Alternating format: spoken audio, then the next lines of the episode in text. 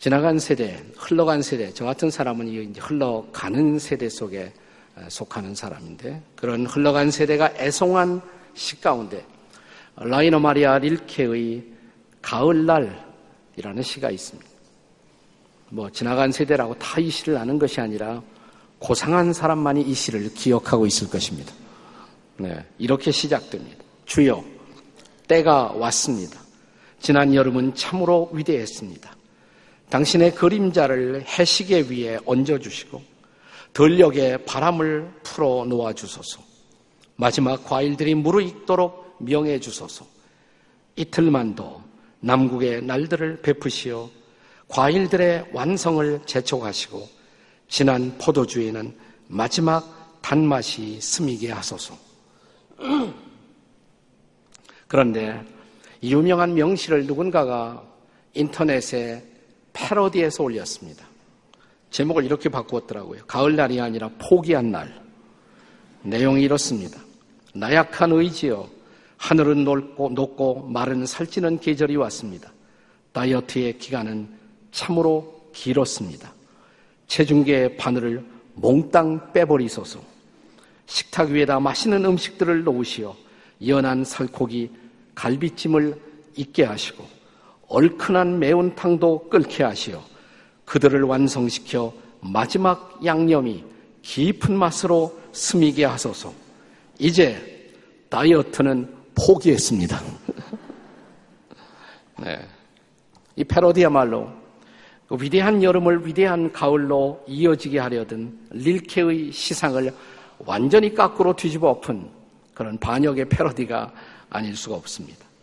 다가오는 가을이 위대한 가을이 되기 위해서 우리는 가을의 열매를 고민해야 합니다. 어떻게 가을의 열매 맺는 자로 주님 앞에 설 것인가? 저는 가을의 열매를 방해하는 가장 최대의 장애물이 있다면 그것은 영적인 잠이라고 생각해요. 영적인 잠. 여러분, 잠든다는 것은 결코 나쁜 일은 아닙니다. 적어도 육체적인 수면의 경우에는 그렇습니다. 수면은 생명 활동의 근간이라고 할 수가 있을 것입니다. 잠을 자면서 우리는 피로를 풀고 또 유해 물질을 해독하고 또 새로운 에너지를 얻고 각종의 호르몬을 분비하는 그런 생리 활동을 통해서 새 힘을 얻습니다. 세상에 가장 고문이 있다면 잠들지 못하게 하는 것입니다. 고문 중에 고문이죠. 그래서 잘 수 있다는 것은 축복입니다. 성경도 심지어 그래서 말하기를 여호와께서 그 사랑하는 자에게는 잠을 주시는 도다라고 말씀하고 있습니다. 그런데 똑같은 성경은 육체적 잠, 안식의 필요성을 강조하지만 그 반대로 영적인 잠에 대해서는 우리가 경계해야 한다라는 것을 반복적으로 우리에게 일러주고 있습니다. 우리 예수님이 역사의 장에 다시 돌아오심을 예언하시면서 마가복음 13장 36절에 보면 주님은 이렇게 경고하십니다. 그가 호련히 올 것이라고 갑자기 어느 날 올 것이라고 그때 너희가 자는 것을 보이지 않도록 해야 한다고 영적인 잠듦을 경계해야 한다라고 말씀하신 것입니다. 바울 사도도 우리가 잘 아는 로마서 13장 11절의 말씀에서 이렇게 우리에게 경고하고 있습니다. 한번 같이 읽어보실까요? 너희가 또한 너희가 이 시기를 알거니와 자다가 깰 때가 벌써 되었으니 깨야 한다고. 영적인 잠듦은 주님 앞에서 가장 비극적인 현실 중의 하나라고 경고하고 있는 것입니다. 고린도전서 11장에 보시면 성찬을 가르치면서 성찬에 참여하지 못하도록 합당하지 못한 준비되지 않은 마음들에 대해서 가르치고 계십니다. 그러면서 만약 우리가 준비되지 않은 채로 죄 가운데서 성찬에 참여한다면 이런 사람들에게 있어야 할 징계가 무엇인가? 이렇게 바울이 경고합니다. 그러므로, 이러므로. 그러니까 준비되지 않은 마음으로 소홀하게 인생을 사는 사람들에게 그러한 삶의 현실 때문에 너희 중에 약한 자가 많다고. 약함이 경고의 출발이에요. 병든 자가 많다고. 그리고 잠자는 자가 적지 않다고. 그렇습니다. 영적으로 잠든다는 것은 위험한 일입니다. 그것은 바로 사망을 뜻하는 것입니다. 그런데 십자가를 경험하고 믿음으로 순리의 길을 걸어가는 그리스도인들도 종종 이런 영적인 수면 가운데 영적으로 잠들 수 있다는 사실을 아세요? 잔 번연이 누구보다도 이 진리를 탁월하게 철로 역정을 통해서 우리에게 설명하고 있습니다. 자, 주인공 순례자 크리스찬이 십자가 언덕에 섰을 때 그는 이 십자가 언덕에 등장한 하나님을 대신한 천사들을 통해서 죄사함의 선포를 받습니다. 죄사함을 받고 새 옷을 입고 두루마리를 성경을 선물로 받습니다. 아, 이것은 이 순례 여정의 끝이 아니에요. 그것은 새로운 시작이에요. 십자가를 경험했다. 아, 그것은 우리 신앙 여정의 새로운 시작을 뜻하는 것에 불과합니다. 이 십자가 언덕을 지나가고 얼마 되지 않아서 이 주인공 순례자 크리스찬이 발견한 것, 그가 지나가는 길에 새 사내가 졸고 있습니다. 길바닥에. 아, 다리에는 쇠사슬을 얽어맨 채로 세 사람이 나란히 누워 잠든 모습을 발견합니다. 그러면서도 자기들의 위기를 전혀 모른 채로 잠들고 있는 사람들, 영적 잠듦의 위기를 지금 번연은 경고하고자 하는 것입니다. 바로 이 대목에서 이 잠드는 사람들의 모습을 잠언 23장 34절의 말씀으로 인용하고 있습니다. 같이 한번 읽겠 습니다. 다 같이 시작. 너는 바닷 가운데 누운 자 같을 것이요. 돛대 위에 누운 자가 같을 것이며. 어떻게 그냥 비상적으로 읽으면 낭만적으로 보여요. 잠들어 있는 모습이 때로는 낭만일 수도 있습니다. 그러나 영적인 잠듦은 위기라고 이것은 바로 사망이라고 이것은 바로 심판 직전의 상태라고 번연은 경고하고 있는 것입니다. 그러면 이들이 왜 이렇게 되었을까? 왜 영적으로 잠들어 버렸을까? 성도들이 영적으로 잠들어가는 원인을 이 순례길에서 만나는 이 세 사람의 이름을 통해서 번연은 우리에게 경고하고 있는 것입니다. 저와 여러분이 오늘도 영적인 잠 속에 빠져 들어가고 있다면 왜 그럴까? 여기 등장하는 세 사람의 이름이 그 원인을 우리에게 지적하고 있는 것입니다. 첫 번째 사람, 이 잠들어 있는 첫 번째 사람의 이름을 번연은 심플이라고 말합니다. 원문에 심플이라고 되어 있어요. 심플은 단순함 이렇게 번역이 되겠지만 나쁜 의미로 말하면 우매함도 될 수가 있습니다. 여기서는 후자의 의미가 더 큽니다. 사실 단순하다는 것은 좋은 것이에요. 나쁜 것이 아니에요. 그러나 그 단순함이 지나쳐서 사물을, 사건을, 상황을 제대로 분별할 능력을 잃어버린다면 이것은 위험한 단순입니다. 이것이 바로 우매함인 것입니다. 그래서 철로 역정을 현대판 영어로 번역하는 사람들은 simple 대신에 foolish, 어리석다는 단어로 번역하기도 합니다. 요즘 유행할 많은 말로 표현할 수 있다면 이런 인생을 가리켜서 우리는 단무지 인생, 단무지 성도라고 말할 수가 있습니다. 단무지, 단순 무식 지랄 인생이란 말이에요. 단무지 인생이에요, 그게 바로. 네. 자기 앞에 있는 위험을 보지 못하고 살아가는 사람들입니다. 자각 증상을 인지하지 못한 채 죽어가는 환자의 모습을 연상해 보십시오. 암과 같은 병이 아, 대체로 이 다루기가 힘든 이유 중에 하나는 별로 자각 증상이 없다는 사실입니다. 자각 증상을 인지하기 시작했을 때 너무 때가 늦어버린 모습, 안타까워하는 모습을 주변에서 얼마든지 볼 수가 있지 않습니까? 자, 이제 주인공 크리스찬이 이 잠들어 있는 첫 번째 사내를 흔들어 깨우자 그의 반응이 뭔지 아세요? 이렇게 반응을 해요. 도대체 뭐가 위험하다고 난립니까? 왜 나를 깨우십니까? 뭐가 위험하다고? 원문 그대로 제가 옮긴다면 이 첫 번째 사내가 한 말이 영어로 이렇게 말하는 것으로 되어 있어요. I see no danger. 나는 위험을 보지 못한다. 나는 위험을 도무지 보지 못한다. 오늘 신앙 순례의 여정을 지나가는 사람들 중에 이런 사람이 과연 없을까요? 내 인생에 분명히 위험 신호가 들어와 있는데 그래서 주님이 누군가를 통해서 지금 나를 흔들어 깨우고 있는데 그 위험한 시그널을 전혀 알아차리지 못하는 성도들 과연 없을까요? 적지 않을 것입니다. 그런데 이 흔들어 깨우는 사람들을 오히려 거추장스럽게 생각하고 있는 사람들. 대부분 이런 사람들은 자기 성찰이 없이 자기 점검이 없이 날마다를 살아가는 사람들입니다. 우리 교회는 오래전부터 큐티를 매우 중요하게 강조해 왔습니다.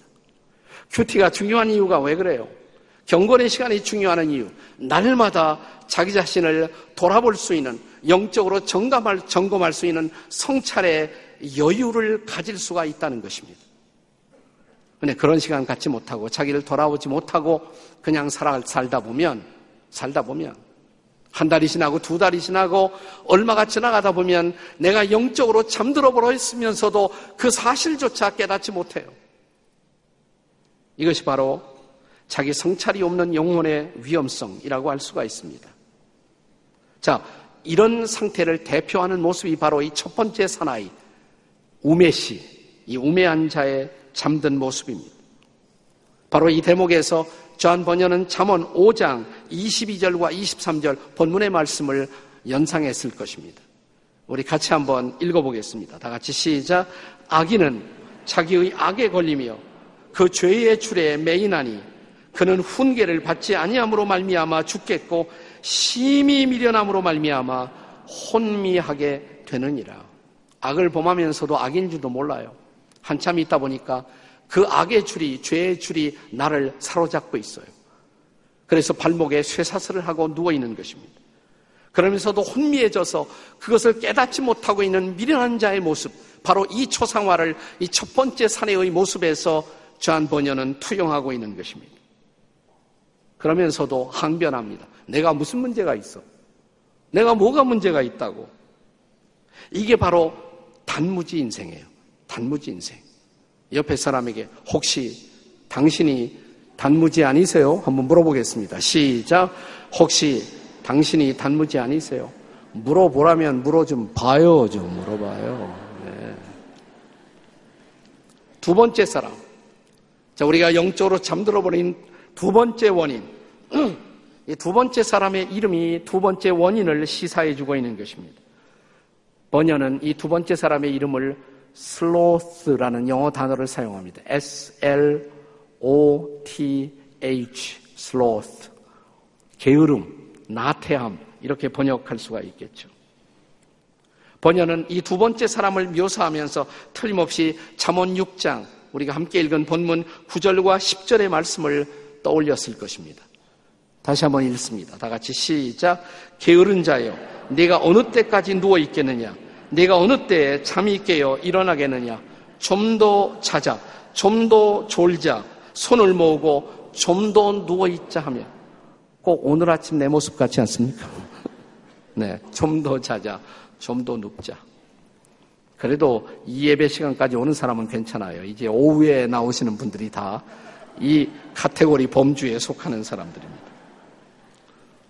네. 실제로 철로 역정의 이 대목의 스토리를 읽어보면, 네. 자, 이제 주인공 크리스찬이 이 두 번째 사내를 흔들어 깨우자 이 사람이 이렇게 반응합니다. 아, 날 좀 조금만 더 자게 해달라고. 어, 영어 원문에서 제가 그대로 인용해 볼게요. Yet a little more sleep. Just a little more sleep. 조금만 더 자게 내비도 뭐 이렇게 번역할 수가 있겠죠. 뭐 세상 무슨 일이 생겼다고 나를 깨워? 세상 무슨 일이 생겼든 상관없는 거예요. 난 조금만 더 잤으면 좋겠어요. 자, 이런 스타일의 인생을 살아가는 사람들을 요즘 우리 주변에 유행하는 유머식으로 표현할 수 있다면 이건 소세지 인생이에요. 소세지 인생. 이건 뭐냐? 소박 맞고 세상 등진 지랄 같은 인생. 소세지 인생. 내가 만든 거예요, 그거는. 사람을 돌아다니는 말에는 뭐 소심, 세심 그러는데 그건 맞지 않아요, 여기. 그래서 소박 맞아 세상 등지고 살아가는 지랄 같은 인생. 소세지 인생. 세상 관심이 없어요. 미래에 관심이 없어요. 미래도 내일도 다 포기해버린 인생. 그리고 영적인 잠 속에 깊이 취하고 있는 사람. 왜 그럴까요? 왜 이렇게 됐어요? 나는 근본적으로 믿음의 문제라고 생각해요. 이 사람이 정말 하나님을 신뢰하는지, 하나님을 신뢰한다면 그 하나님이 나를 위해서 내 인생의 미래를 준비하고 계시다면, 사랑하는 여러분, 그 하나님이 준비하신 미래를 향해서 믿음으로 가야 할 거 아니에요? 그런데 그 미래를 위해서 땀을 흘려 일할 이유를 전혀 찾지 못하는 이 사람. 지금 당장 조금 더 자고 조금 더 먹고 그것밖에는 관심이 없는 거예요. 이것이 바로 소세지 인생의 본질인 것입니다. 자, 이런 소세지 인생들을 향한 경고가 무엇입니까? 잠언 6장 11절 말씀입니다. 같이 읽겠습니다. 다 같이 시작. 내 빈궁이 강도같이 오며 내 곤핍이 군사같이 이르리라. 결국 이런 게으름 나한테는 그 게으름 자체를 즐길 수 있는 사치까지도 결국은 빼앗아 갈 거라고 그는 치열한 가난 앞에 결국 직면하고 말 것이라고 경고하는 것입니다. 그리고 이런 사람들을 향해서 하나님은 내가 그들을 위해서 내가 교사 하나를 보냈다고 그 교사를 통해서 배워야 한다라고 말씀하고 있는 것입니다. 이 교사가 누군 줄 아세요?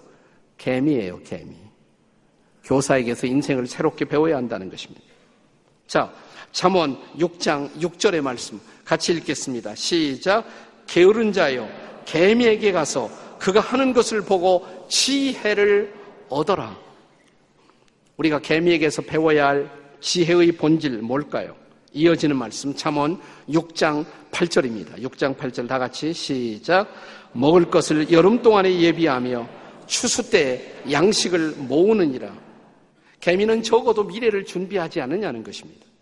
개미에게는 미래 지향적 삶이 있다는 것이에요. 근데 미래를 생각도 안 하고 미래를 준비도 못 하는 인생, 이런 인생이 뭐예요? 개못인, 개미보다 못한 인간, 개못인, 이건. 네. 이번에 장명을 제가 많이 했습니다. 개못인. 네. 다른 말로 말하면 뭐라고 그랬어요? 소세지 인생. 소방 맞아 세상 포기하고 살아가는 지랄 같은 인생. 다시 한번 옆에 사람 보고 혹시 소세지는 아니에요? 한번 물어보세요. 시작. 소세지는 아니냐고. 네. 그리스도인들에게는 단순히 내일 먹을 것을 준비하는 오늘의 인생이 필요한 것이 아니에요. 그보다 더 중요한 준비가 있어요. 하나님 만날 준비. 하셨습니까? 하고 계십니까? 어느 한순간 주의 부르심이 온다면 결국 우리는 모두 주 앞에 서게 될 것입니다. 그날 그 앞에, 그분 앞에 부끄러움 없이 설 수 있도록 오늘을 우리가 준비하고 있을까요? 못했다고요? 그것이 영적인 잠에 빠져 있다는 증거인 것입니다. 그래서 깨어야 한다는 것입니다. 깨어서 준비해야 한다는 것입니다. 하나님의 심판대에서 부끄럽지 않은 인생을 오늘 준비할 수 있어야 한다는 것입니다. 그럼에도 불구하고 이 게으름으로 말미암아 나태함으로 말미암아 영적인 잠 속에 취한 사람 그것이 바로 혹시 내 초상화는 아닐는지요. 영적인 잠에 빠진 세 번째 원인. 이건 세 번째 사람을 통해서 알 수가 있어요. 세 번째 사람. 이 길바닥에 쇠사슬을 고랑을 발목에 차고 잠들어 있는 세 번째 사람의 이름을 저한 번연은 영어로 presumption이란 단어를 써요. presumption. 여기 이제 어려운 단어입니다. 자고함 혹은 교만함 이렇게 번역할 수가 있을 것입니다. 자, 주인공 크리스찬이 이 사람을 깨웠을 때 이 세 번째 사람은 이렇게 반응을 합니다. 아, 사람마다 살아가는 라이프 스타일이 다 다른 건데 당신은 당신 인생 살아. 나는 지금 자야겠다고. 나는 나 나름대로 인생이 있다고. 날 귀찮게 하지 말라고.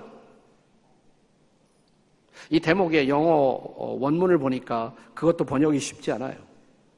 그래서 옛날 번역이기 때문에 다시 현대어 철로역정 영어 번역을 보니까 이렇게 쉽게 번역을 했더라고요. 이렇게 되어 있습니다. I can make it myself without any help from you. 너로부터 어떤 도움 없이도 난 내 인생 살 수 있어. 네가 날 도와줄 필요 없어. 웬 상관이야. 놔도. 네, 이렇게 반응하는 이 사람의 깊은 곳에 있는 것 뭘까요? 교만함이에요. 교만함. 난네 도움 필요 없어. 난 내 인생 내가 사는 거고 지금은 자야겠고 이게 바로 차고함, 교만한 인생의 모습인 것입니다. 이걸 요즘 유행하는 우리식 말로 표현한다면 이게 바로 뭐냐? 오이지 인생이에요. 이건 오이지 인생. 오이지가 뭘까요? 오만하고 이기적이고 지랄 같은 인생. 이게 바로 오이지입니다. 오이지. 자, 옆에 사람에게 혹시 오이지는 아니신가요? 물어보겠습니다. 오이지는 아니신가요? 이거 물어봐도 까딱도 안 하고 이러기는 사람 보세요. 오이지인가 아닌가? 보기만 해도 오만하게 보이지 않아요? 네. 셋 중에 하나일 거예요. 뭡니까? 셋이 뭐예요? 단무지, 소세지, 오이지. 다시 한번 묻겠습니다. 어느 쪽이세요? 셋 중에. 네. 저는 우리 시대 오늘 살아가는 사람들을 바로 이 시대를 살아가는 사람들의 생각을 지배하는 강력한 세계관이 하나 있다고 생각합니다. 지금은 고인이 되셨습니다마는 스위스의 라브리에서 우리 시대 사람들을 일깨우기 위해서 노력했던 철학자요 전도자였던 프랜시스 쉐이퍼 박사라는 분이 계시는데 그분은 오늘 기독교 신앙을 적대하는 가장 무서운 가치관, 세계관이 존재한다면 그 정체가 뭐냐? 그것을 세속적 인본주의, 세속적 휴머니즘, 세큘러 휴머니즘이라는 말을 했습니다. 오늘 우리 시대 모든 사람들의 생각을 지배하고 있는 세속적 인본주의 핵심은 뭐냐? 나예요. 내가 신이 되어서 하는 거예요. 내가 신이 되어서 하는 거예요. 나라는 인간이 모든 것의 중심에 있어요. 이런 세속적 인본주의 사상을 고취하는 일에 결정적으로 영향을 준 시 하나가 있었습니다. 영국 사람의 시 하나가 있어요. 이것이 오늘날 세속적 휴머니즘을 우리 시대 사람들에게 퍼뜨린 일에 결정적인 기여를 했다는 말입니다. 네, 사람들이 이 말이 멋있는 말인 줄 알고 많은 사람들이 인용을 합니다. 놀라운 사실은 교회 안에 있는 크리스찬도 이 말을 좋아하고 인용하고 있다는 사실입니다. 그 시를 다 외울 필요가 없어요. 그럴 가치도 없고요. 사실 무서운 시입니다, 이것은. 이 시의 마지막 두 대목, 어디선가 여러분이 들어봤을 거예요. 그리고 한때 좋아했을지도 모릅니다. 그 마지막 시의 대목은 이 시를 쓴 사람은 윌리엄 어네스트 헨리라는 사람이에요. 1849년부터 1903년까지 살았던 사람인데 이 사람이 쓴 시의 마지막 두 줄입니다. 이게 중요해요. 이렇게 말했습니다. I am the master of my fate. 나는 내 운명의 주인이다. 그 다음에 I am the captain of my soul. 나는 내 영혼의 선장이다. 멋있잖아요. 나는 내 운명의 주인이고 나는 내 영혼의 선장이다. 그래서 크리스천들도 이 말을 인용하는 사람들이 있더라고요. 근데 여러분이 정말 크리스천이라면 진짜 크리스천이라면 이 말을 동의해서도 안 되고 동의할 수도 없는 것입니다. 왜 그런 줄 아십니까? 우리가 해봤어요. 내 운명의 주인 노릇 해봤고 내 영혼의 선장 노릇 그동안 해봤어요. 예수님 만나기 전에 내 마음대로 살았잖아요. 내 철학대로, 내 고집대로, 그리고 내 사상대로 내가 살아봤잖아요. 그 결과가 뭐예요? 그것이 불안이고, 그것이 방황이고, 그것이 내 삶의 절망을 가져왔던 우리는 그것을 깨닫고 어느 날, 어느 날 십자가 앞에 왔습니다. 내 죄를 짊어지고 나를 위해 돌아가신 예수님 앞에 왔어요. 부활하신 예수님 앞에 나왔어요. 그리고 예수님 앞에 나라는 존재를 내려놓고 우리는 예수님을 향해서 이렇게 고백한 사람이에요. 내가 아니라 당신이, 당신이 홀로 You only the master of my fate. 당신 홀로 내 운명의 주인이시고 You only 당신만이 the captain of my soul 내 영혼의 선장이십니다. 우리는 십자가 앞에 나와서 예수님 앞에 이 고백을 한 사람들이에요. 저는 이런 윌리엄 헨리의 시와 정반대의 고백을 우리에게 전해주었던 사람, 그것이 바울이라고 생각합니다. 우리가 잘 아는 갈라디아서 2장 20절에 이 고백을 다시 묵상해 보십시오. 같이 읽겠습니다. 다 함께 시작. 내가 그리스도와 함께 십자가에 못 박혔나니 그런즉 이제는 내가 사는 것이 아니요 오직 내 안에 그리스도께서 사시는 것이라. 이제 내가 육체 가운데 사는 것은 나를 사랑하사 나를 위하여 자기 자신을 버리신 하나님의 아들을 믿는 믿음 안에서 사는 것이라. 믿으십니까, 여러분? 이제 내가 사는 것이 아니라고, 내가 주인이 아니라고, 내 안에는 하나님의 아들 예수 그리스도, 그가 나의 주인이 되어 계시다고, 나는 더 이상 내 영혼의 선장이 아니고, 내 운명의 주인이 아니고 그리스도가 바로 나의 주인이시고 그가 내 선장이 되십니다. 우리가 이렇게 고백한 사람 아니에요? 맞습니까?